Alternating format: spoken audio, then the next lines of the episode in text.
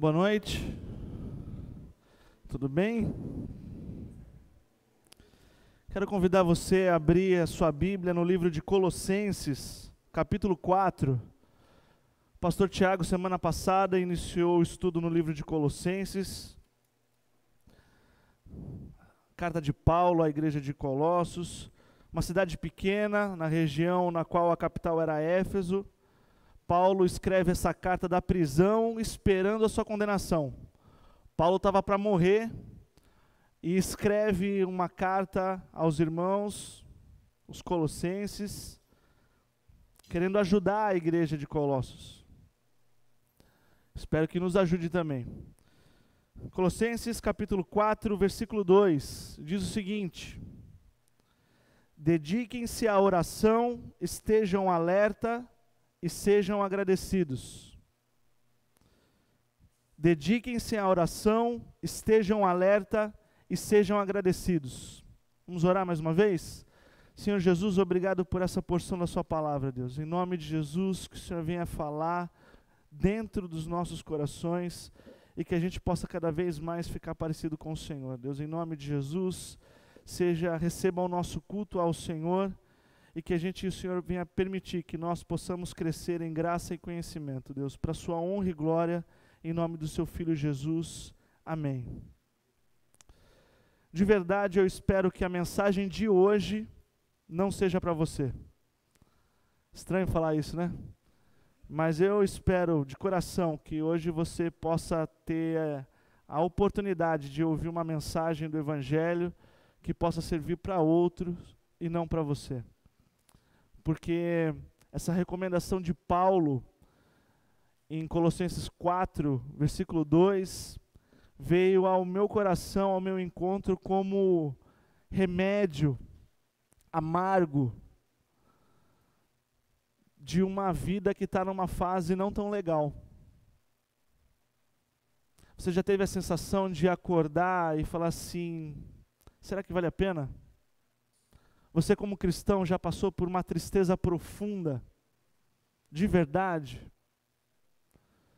Você já passou por um problema, não um problema comum, mas um problema que te assuste, e em que você não vê saída, e às vezes a única coisa que você identifica batendo a porta é o desespero?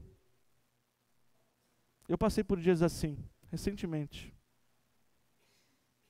E quero dividir isso com você. Sempre que eu subi aqui e falei com a igreja, eu sempre procurei ser franco e transparente. E a primeira verdade é: o mundo não é cor-de-rosa. Não existem super-heróis. Existe um Deus soberano, em que enviou seu Filho, se fez homem e morreu para nos salvar. E esse Deus nos deixou a sua palavra para comunicar a homens e mulheres de carne e osso, que também sofrem, que também padecem. Para contextualizar a mensagem em Colossenses, eu quero convidar os irmãos a abrirem no livro de Salmos, capítulo trinta e um, versículo nove. Salmos, capítulo trinta e um, versículo nove, diz o seguinte o salmista: misericórdia, Senhor, eu estou em desespero, a tristeza me consome a vista, o vigor e o apetite. Sabe quando você perde a fome?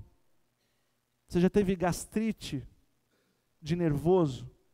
Quando o seu emocional começa a corresponder às suas, às suas situações externas? Um pastor chamado Nuno Ornelas, ele diz o seguinte, para a gente ficar atento, porque há coisas que acontecem conosco, mas há coisas que acontecem em nós. Há situações que atingem o nosso ambiente, mas há problemas que atingem o nosso coração. E aí, às vezes, a gente entra em blackout. Ainda em Salmos, capítulo oitenta e oito, você pode conferir que isso não é um privilégio de alguns ou apenas a tristeza bate a porta daqueles que não frequentam uma igreja? Sim, aqueles que acreditam em Deus também passam por vales. Salmos capítulo oitenta e oito, versículo três diz o seguinte: tenho sofrido tanto que a minha vida está à beira da sepultura. Forte, né? Mas esse é o tipo de tristeza que ainda você pode identificar a razão. Eu estou assim por causa disso. Eu estou passando por essa angústia porque tem me acontecido tantas coisas assim. Mas há um sofrimento ainda mais agudo. Há um sofrimento ainda pior. Quando você sofre e fica triste sem saber qual o motivo. Salmos capítulo quarenta e dois.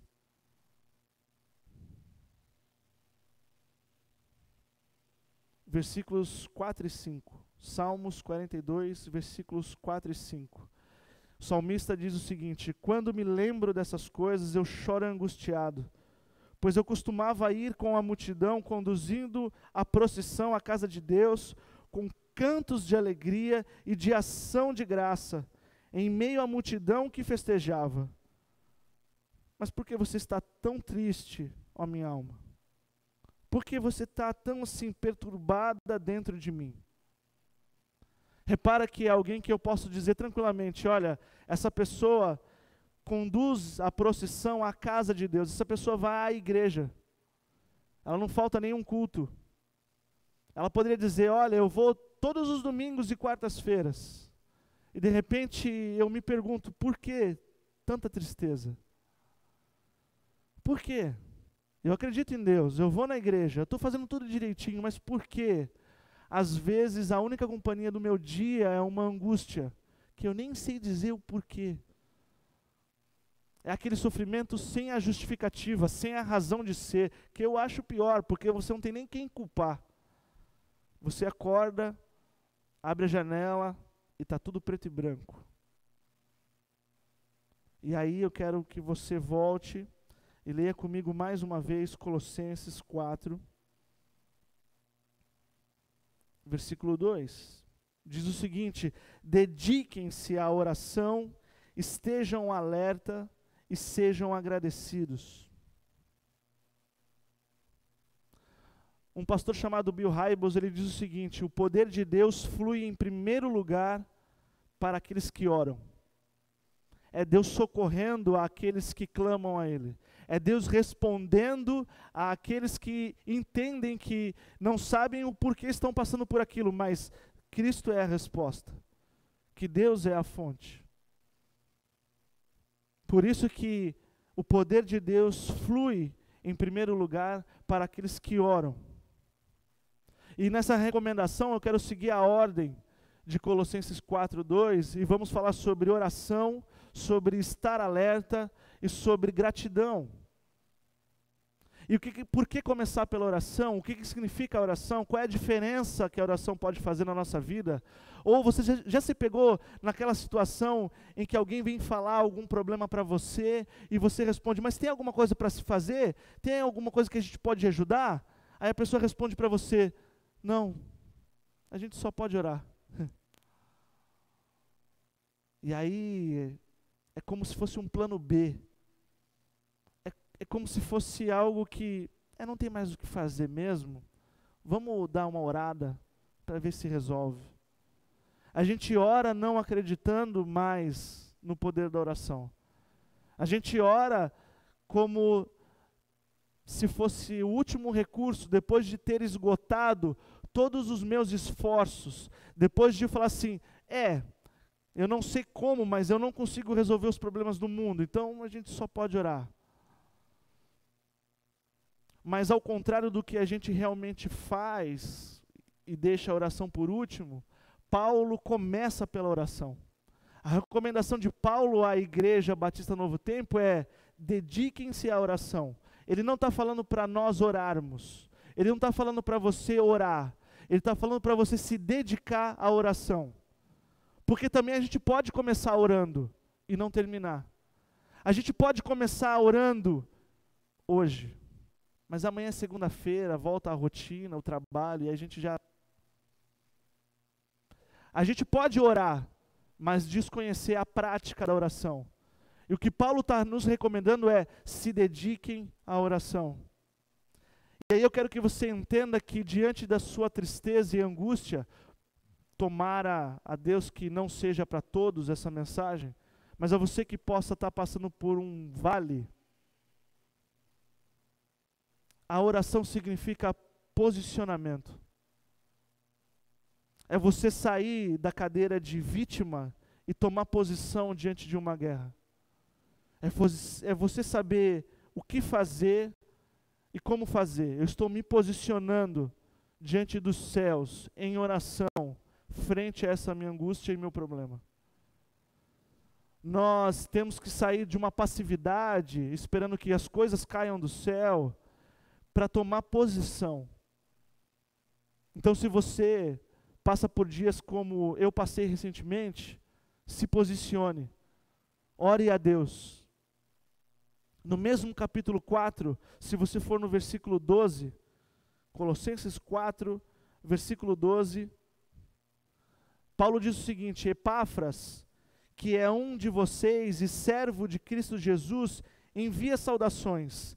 Ele está sempre batalhando por vocês em oração, para que, como pessoas maduras e plenamente convictas, continuem firmes em toda a vontade de Deus.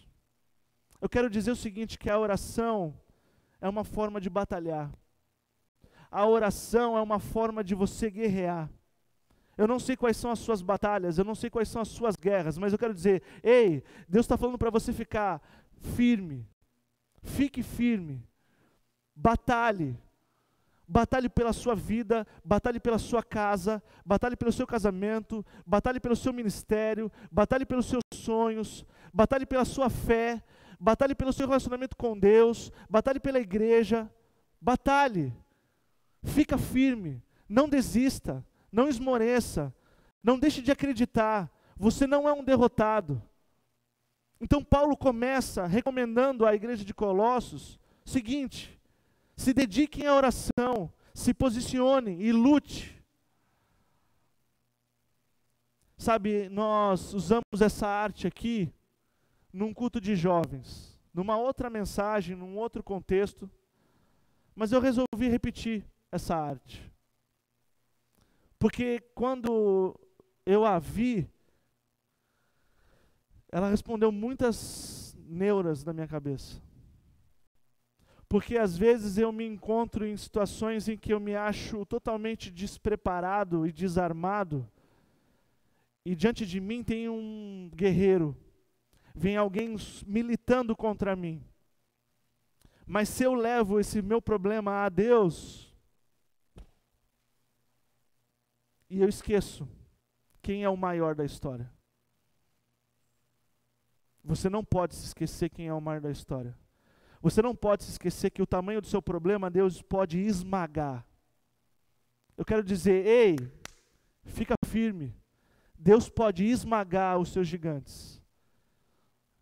Amém. Ore, batalhe. Se dedica à oração, se dedica a batalhar. Você já viu aquele ditado popular? Ah, ele venceu a batalha, mas não a guerra. Sabe o que quer dizer isso? Que você não pode se vislumbrar por um episódio. Você precisa continuar batalhando para vencer a guerra. Então, se você orar hoje, querido, ore amanhã, ore terça, ore quarta. Fica firme. Não perca o encanto de um momento, mas que esse culto possa ser apenas um start para uma vida de oração, para que nós possamos construir uma igreja chamada Casa de Oração. Que a gente possa, que a gente possa viver o que nós acabamos de cantar. O poder de tocar o céu de joelhos no chão. Você cantou isso hoje. Você entende o que você falou? Você ter a condição, Deus abriu um caminho para você tocar o céu de joelhos no chão. Amém. Fique firme. Ore. Vai passar. Não se esqueça quem pode esmagar quem.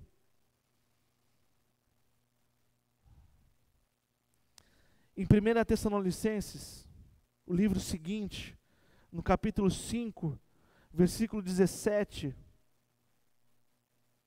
a recomendação é bem objetiva. Orem continuamente. Não está falando para você orar. Está falando para você orar continuamente. Em Filipenses capítulo quatro, versículo seis, é um livro antes de Colossenses. Filipenses capítulo quatro, versículo seis, diz o seguinte: não andem ansiosos por coisa alguma, mas em tudo pela oração e súplicas, e com ação de graças, apresentem seus pedidos a Deus. Eu vou ler de novo, porque a gente só conhece a parte A do versículo, não andeis ansiosos, mas tem muito mais nesse versículo. Não andem ansiosos por coisa alguma, mas em tudo pela oração e súplicas e com ação de graças, apresentem seus pedidos a Deus. Sabe o que, que é isso? É uma fé tamanha de dizer: Deus, eu venho pedir e já agradecer. É na confiança de que Deus luta por nós. Deus, esse problema que destrói as cores do meu dia, esse problema que me acorrenta e me puxa para baixo, esse problema que me dá tristeza, luta por mim, e por isso eu já quero agradecer, porque eu sei que o Senhor vem me socorrer. Você orar a Deus, apresentando seus pedidos, e com ação de graça, é você agradecer pelo pedido que você vai fazer, na certeza que já aconteceu. Porque a fé é você acreditar nas coisas que não são como já se fossem. E isso é muito poderoso. Por isso que oração não pode se resumir a obrigado por esse almoço, amém. Ah, Jesus me deu uma boa noite de sono, amém. Você orar com Deus é você falar assim: Senhor Jesus, eu estou tocando o céu, e eu quero dizer aquilo que está abatendo o meu coração, e eu quero dizer muito obrigado, eu sei que o Senhor vai lutar ao meu favor. Por isso, me dê ânimo, me dê físico, me dê força, para eu me dedicar à oração, para eu continuamente dizer muito obrigado, Senhor. Eu entendi que o que Paulo quer dizer para mim, que esperar em Deus é caminhar,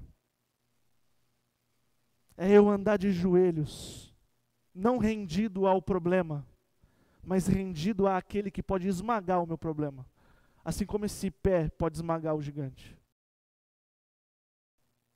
Em Hebreus capítulo quatro, versículo dezesseis, Hebreus quatro, versículo dezesseis, diz o seguinte: assim, aproximemo-nos do trono da graça com toda a confiança, a fim de recebermos misericórdia e encontrarmos graça que nos ajude no momento da necessidade. Você está passando por necessidade? Está doendo? Está chorando? Se aproxima com confiança ao trono da graça. É eu saber que eu posso me chega, chegar bem pertinho de Deus e falar: Senhor, eu quero abrir o meu coração, eu quero me desabafar, sabendo que em Ti todas as coisas são possíveis, sabendo que o Senhor é a única pessoa que tem palavras de vida eterna.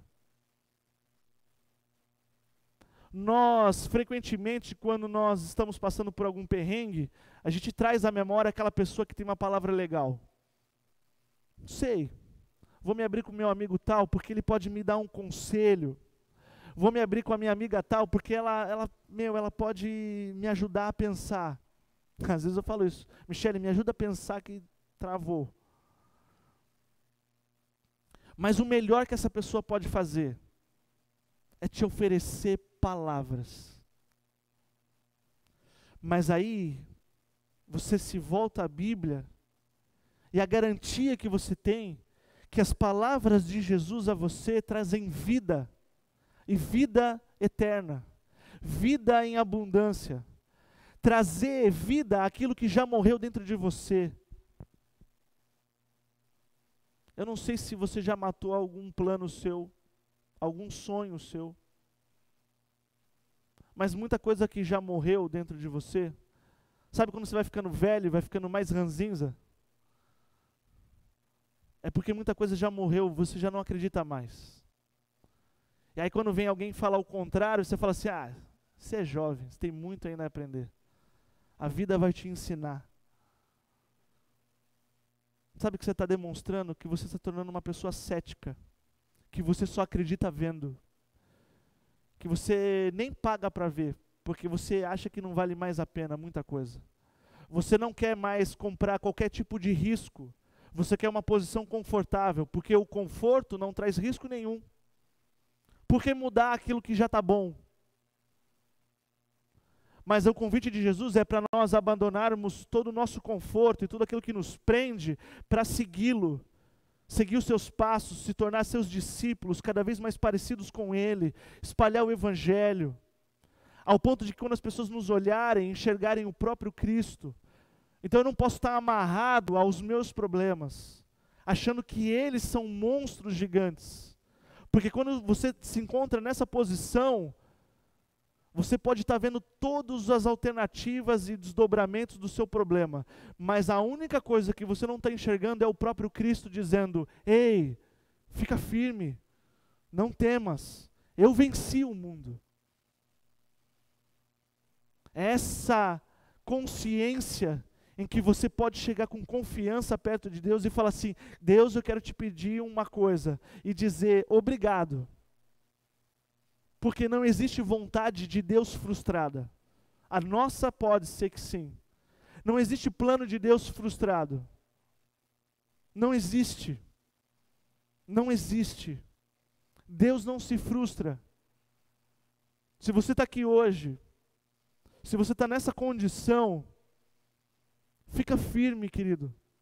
Ore a Deus. Ele quer te ouvir e te sustentar na palma da mão dele. Por acaso, se você não está nessa situação, ore por um amigo e familiar seu que se encontra nessa situação. Não, não comece orando dizendo, ah, eu só posso orar. Se você tiver esse pensamento de eu só posso orar por ele, vou dar uma dica, começa orando por você, que você está tão ruim quanto ele. Se posicione. Eu não estou prometendo aqui, a Bíblia não me garante uma vida sem problemas. Você vai passar por problemas, você vai chorar de novo, vai ter dias sem cor de novo, a tempestade vai vir mais vezes. Eu não posso te dar um vale de isenção a essas coisas. Mas o que eu estou falando para você é se posicionar diante do problema, é dizer, ei, o que vive em mim é mais alto, mais forte, do que qualquer outra coisa que vem contra mim. Eu não ser refém das minhas emoções. Muita gente, ela se diminui, toda a humanidade dela, toda a pessoa dela, toda a personalidade dela, ela diminui todo o talento dela, todo o dom dela, tudo que Deus já fez na vida dela, ela diminui para se colocar abaixo do sentimento de tristeza que ela passa por aquele momento. E ela vira refém das circunstâncias e das suas emoções. Por isso que Deus está falando, se posicione, lidere o seu coração, suas emoções, apresente a Deus o seu coração, entregue a Ele, deixe que Ele vai cuidar. Eu não estou falando para você emprestar o seu coração, não é um consignado. Eu estou falando para você dar o seu coração a Cristo Jesus, e Ele cuidará de você. Busque em primeiro lugar o reino de Deus, e as demais coisas vos serão acrescentadas. Busque em primeiro lugar o reino de Deus. Em primeiro lugar o reino de Deus. Deixa que Ele vai cuidar do resto. Confia em Deus. Fica firme. Não desista. Se posicione. Se posicione. Em segundo ponto, Paulo dizendo à igreja de Colossenses, ele fala, fiquem alertas. E eu quero dizer que com isso, depois de me posicionar diante de uma situação difícil, Deus nos convida e nos incentiva a tomar atitude. Atitude de não esmorecer, atitude de não folgar, atitude de não descansar em momentos de guerra, de não descansar em momentos de batalha. Se você está passando por um momento difícil, batalhe, ore a Deus, Fica alerta, se posiciona, vigia, não abre brecha. Então, quando Paulo começa, se dediquem à oração, posicionamento, estejam alertas, tome atitude. Você pode ver isso também no mesmo capítulo quatro de Colossenses, no versículo cinco. Colossenses quatro, versículo cinco, diz o seguinte: sejam sábios no procedimento para com os de fora. Aproveitem ao máximo todas as oportunidades. Vou repetir. Sejam sábios no procedimento para com os de fora. Aproveitem ao máximo todas as oportunidades. Todas as oportunidades. Quando eu saio de uma posição, porque eu tomei a atitude de eu não vou ser refém das circunstâncias, todas as situações se tornam oportunidades. Você entendeu isso? Você pode se vitimizar. Você pode escolher esse caminho. Ou céu, ou vida, ou tristeza, ou angústia. Você pode me explicar com toda a lógica do mundo, com todo o argumento plausível. Eu não estou falando que você está viajando, você está certo, você está sendo coerente. Olha, eu estou passando por isso, isso, isso, isso me dói, isso acaba comigo, isso me entristece. É por isso que eu estou assim, refém, à mercê de qualquer vento nessa circunstância. Eu vou falar para você, eu entendo o que você está falando, mas eu não estou falando de lógica, eu estou falando de fé. Porque qualquer um se move pela lógica. O ateu se move pela lógica. O cético se move pela lógica. Mas o cristão anda pela fé. Fica firme. Se posicione. Ore a Deus. Se dedica em oração. Não para na primeira. Não para na décima oração. Não para na vigésima oração. Tenha uma vida de oração. Fica alerta. Vigia. As circunstâncias em que me aprisionam vão se tornar oportunidades de falar do Evangelho. Quem disse isso é um prisioneiro. Paulo estava esperando a sua condenação de morte e querendo ajudar uma igreja. Paulo, preso, era uma alma livre, tentando ajudar pessoas livres com almas presas, amarradas a seus problemas. Paulo tem uma outra expressão no capítulo quatro de Colossenses, que ele diz o seguinte: a Cristo, a qual eu sou preso. A única coisa que prendia Paulo era o próprio Cristo, em que ele se entregou. E Paulo não fala isso como demérito, com tristeza. Paulo está dizendo o seguinte: olha, eu dependo somente dele. Ele é o meu Senhor. Ele é quem governa. É Ele quem tem a minha vida na palma da mão dEle, porque eu entreguei a minha vida na palma da mão dEle. E eu não quero tomar mais para mim. Então, se você explicar o seu problema para mim, se você explicar a sua dor para mim, eu vou dizer, eu compreendo, você está certa, eu te entendo. Mas aí você tem que decidir, tomar uma atitude, se você vai ser refém disso, ou se você vai se posicionar e andar, não com ansiedade por coisa alguma, mas andar com orações, súplicas e ação de graça, dizendo, obrigado Senhor por esta oportunidade, porque é aqui que eu vou brilhar. Se Deus nos manda ser luz, você não pode se incomodar de Deus te colocar em lugares escuros. Você entende isso? Mateus capítulo vinte e seis, versículo quarenta e um, diz o seguinte, Mateus vinte e seis, versículo quarenta e um.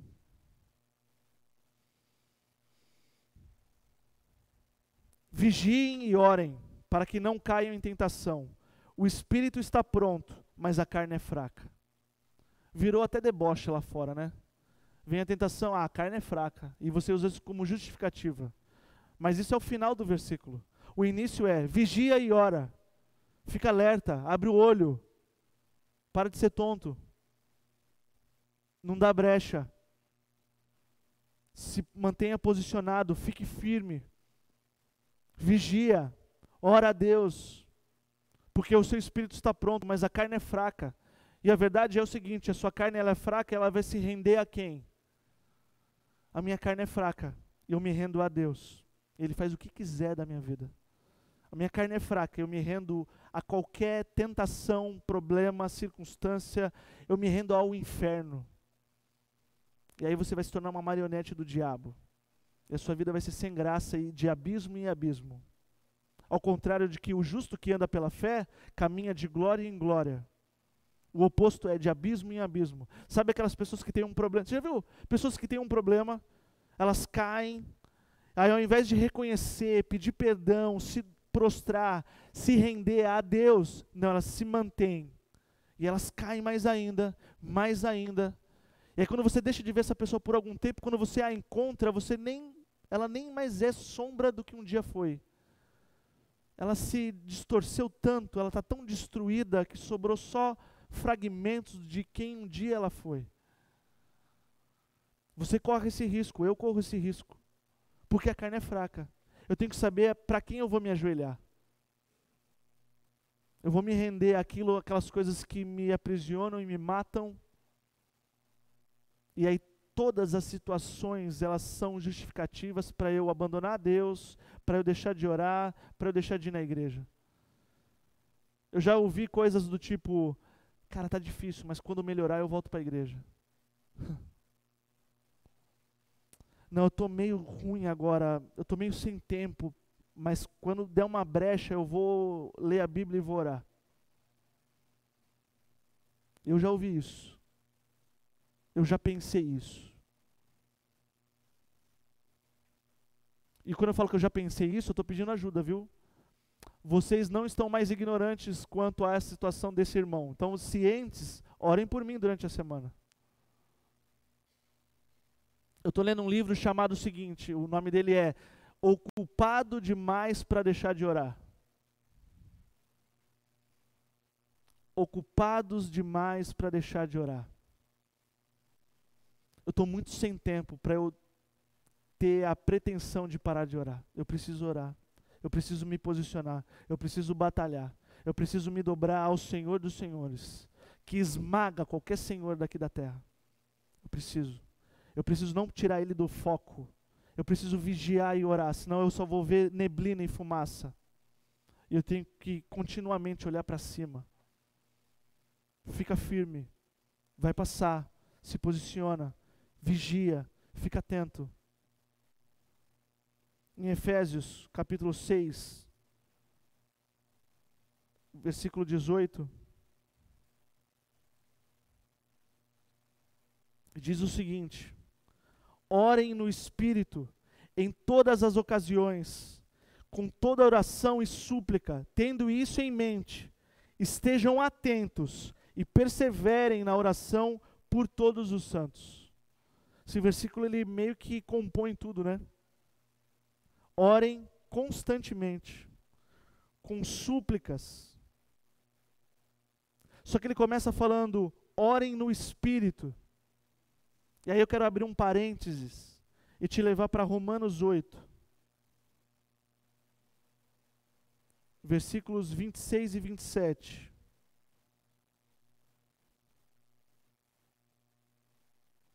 Diz o seguinte: da mesma forma o Espírito nos ajuda em nossa fraqueza, pois não sabemos como orar, mas o próprio Espírito intercede por nós com gemidos inexprimíveis.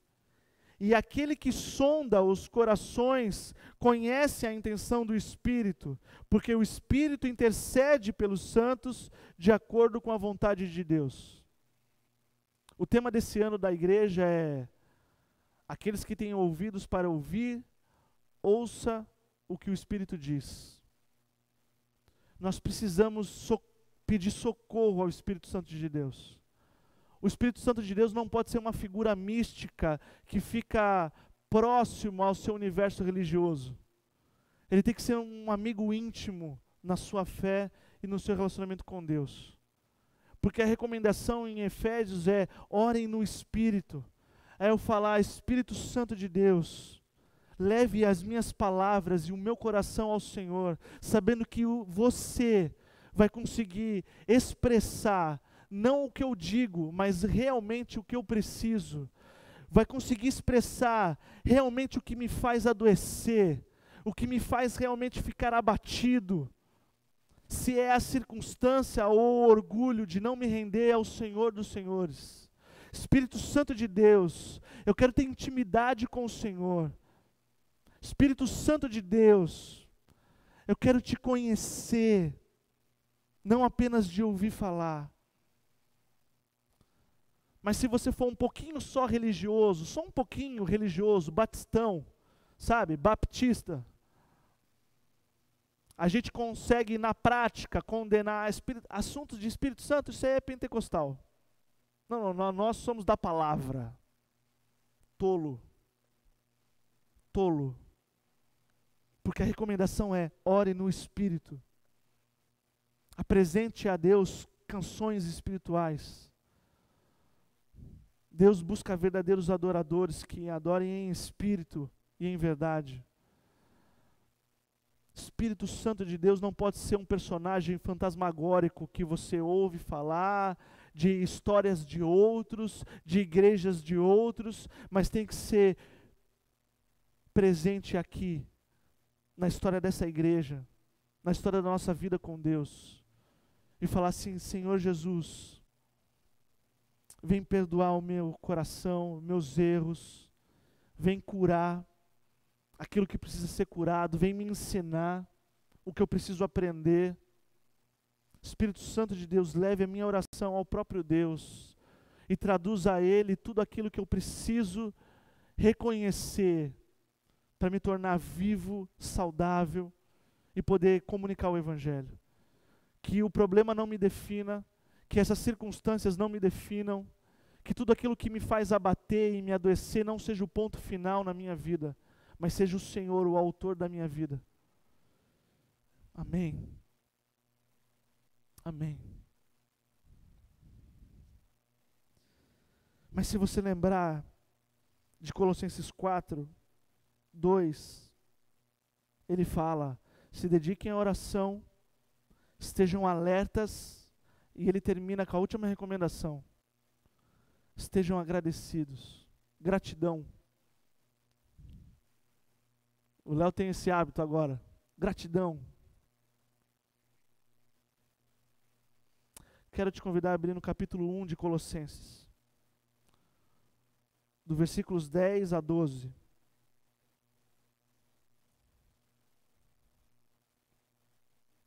Diz o seguinte...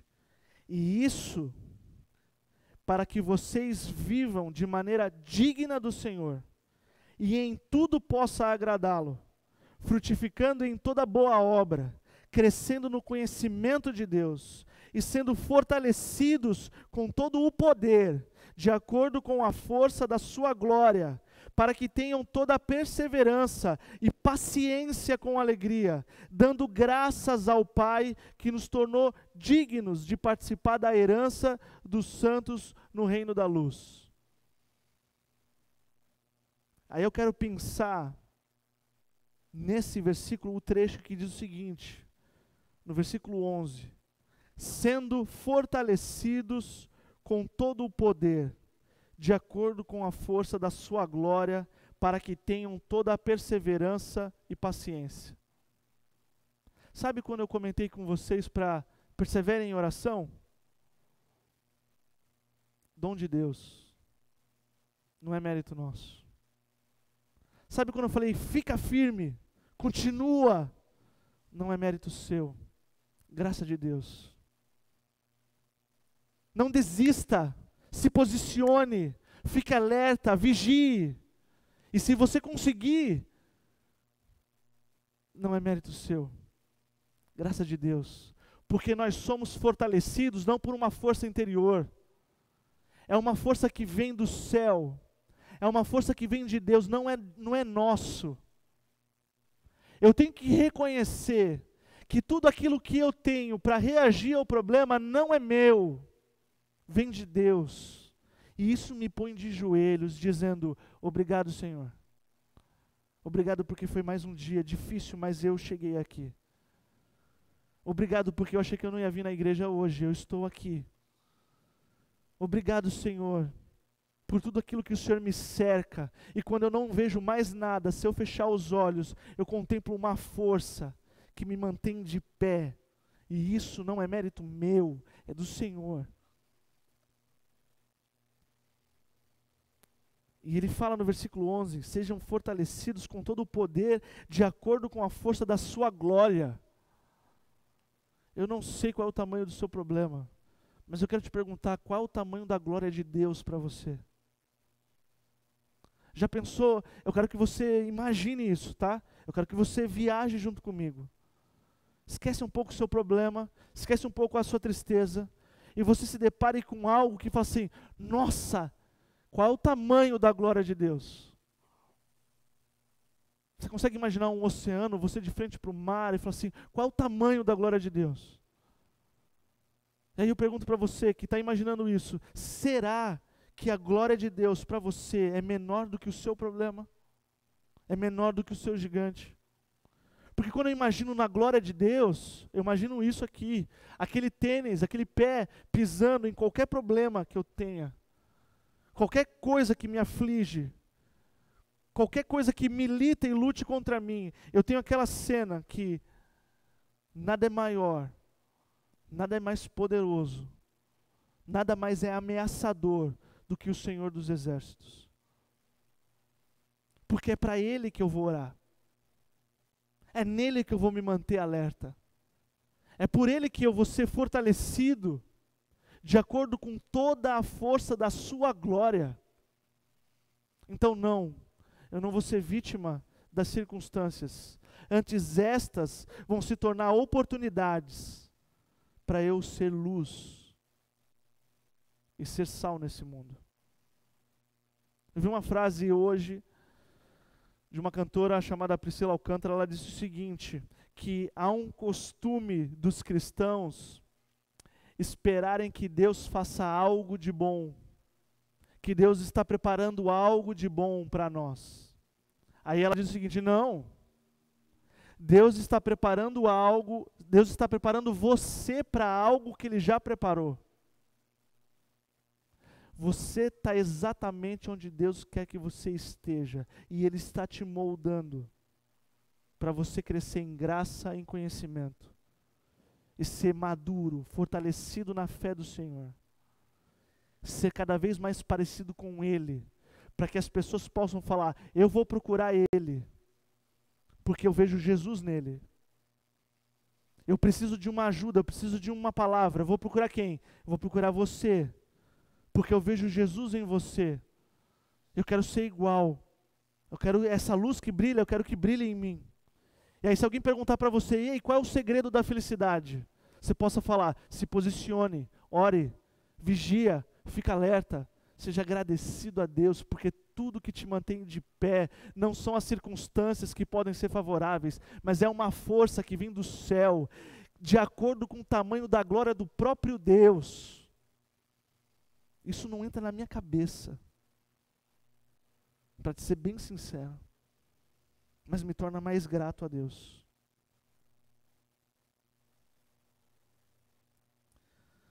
Quando eu vejo isso, eu falo, Senhor Jesus, eu quero me render ao Senhor, me tornar dependente de Ti. E assim como Paulo dizer, Cristo, a qual eu estou preso, só Ele tem o poder de definir a minha história. Mas você pode falar, ah, Léo, mas eu, você não sabe o que eu estou passando, dói muito. Você não sabe o desespero que é. Você não sabe o que eu vou ver na minha segunda-feira. Você não sabe o que me espera na minha casa. Você não sabe o que vai me, estar me aguardando na minha semana. Eu quero convidar você a abrir em Salmo cento e vinte e um.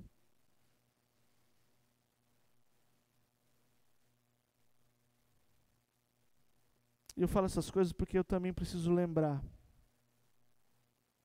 Eu preciso lembrar do caráter de Deus.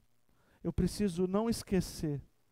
Porque às vezes os problemas, eles a, nos apertam, e a única coisa que a gente lembra é da dor que a gente sente, mas a gente não pode esquecer do caráter de Deus. Sabe, Deus, você veio à casa de Deus, sabe, o dono da casa? Eu quero apresentar o caráter dele. Um dos pontos que compõe a sua, sua pessoa. Salmo cento e vinte e um diz o seguinte: eu levanto os meus olhos para os montes e pergunto, de onde vem o meu socorro? O meu socorro vem do Senhor, que fez os céus e a terra. Ele não vai permitir que você tropece.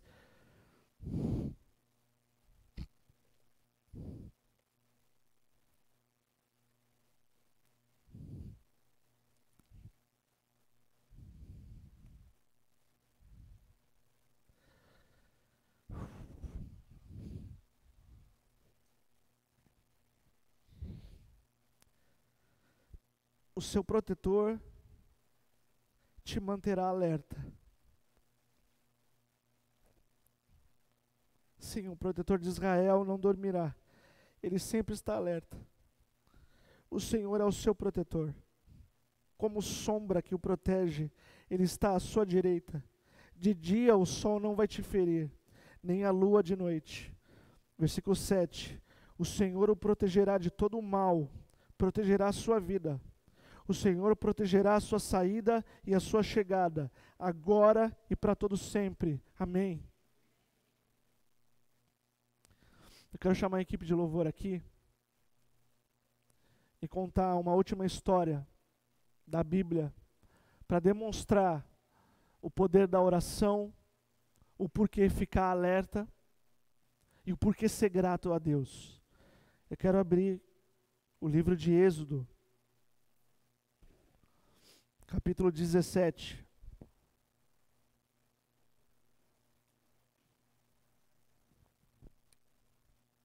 Êxodo dezessete, do versículos oito a treze. Êxodo dezessete, oito a treze diz o seguinte: sucedeu que os amalequitas vieram atacar os israelitas em Refidim.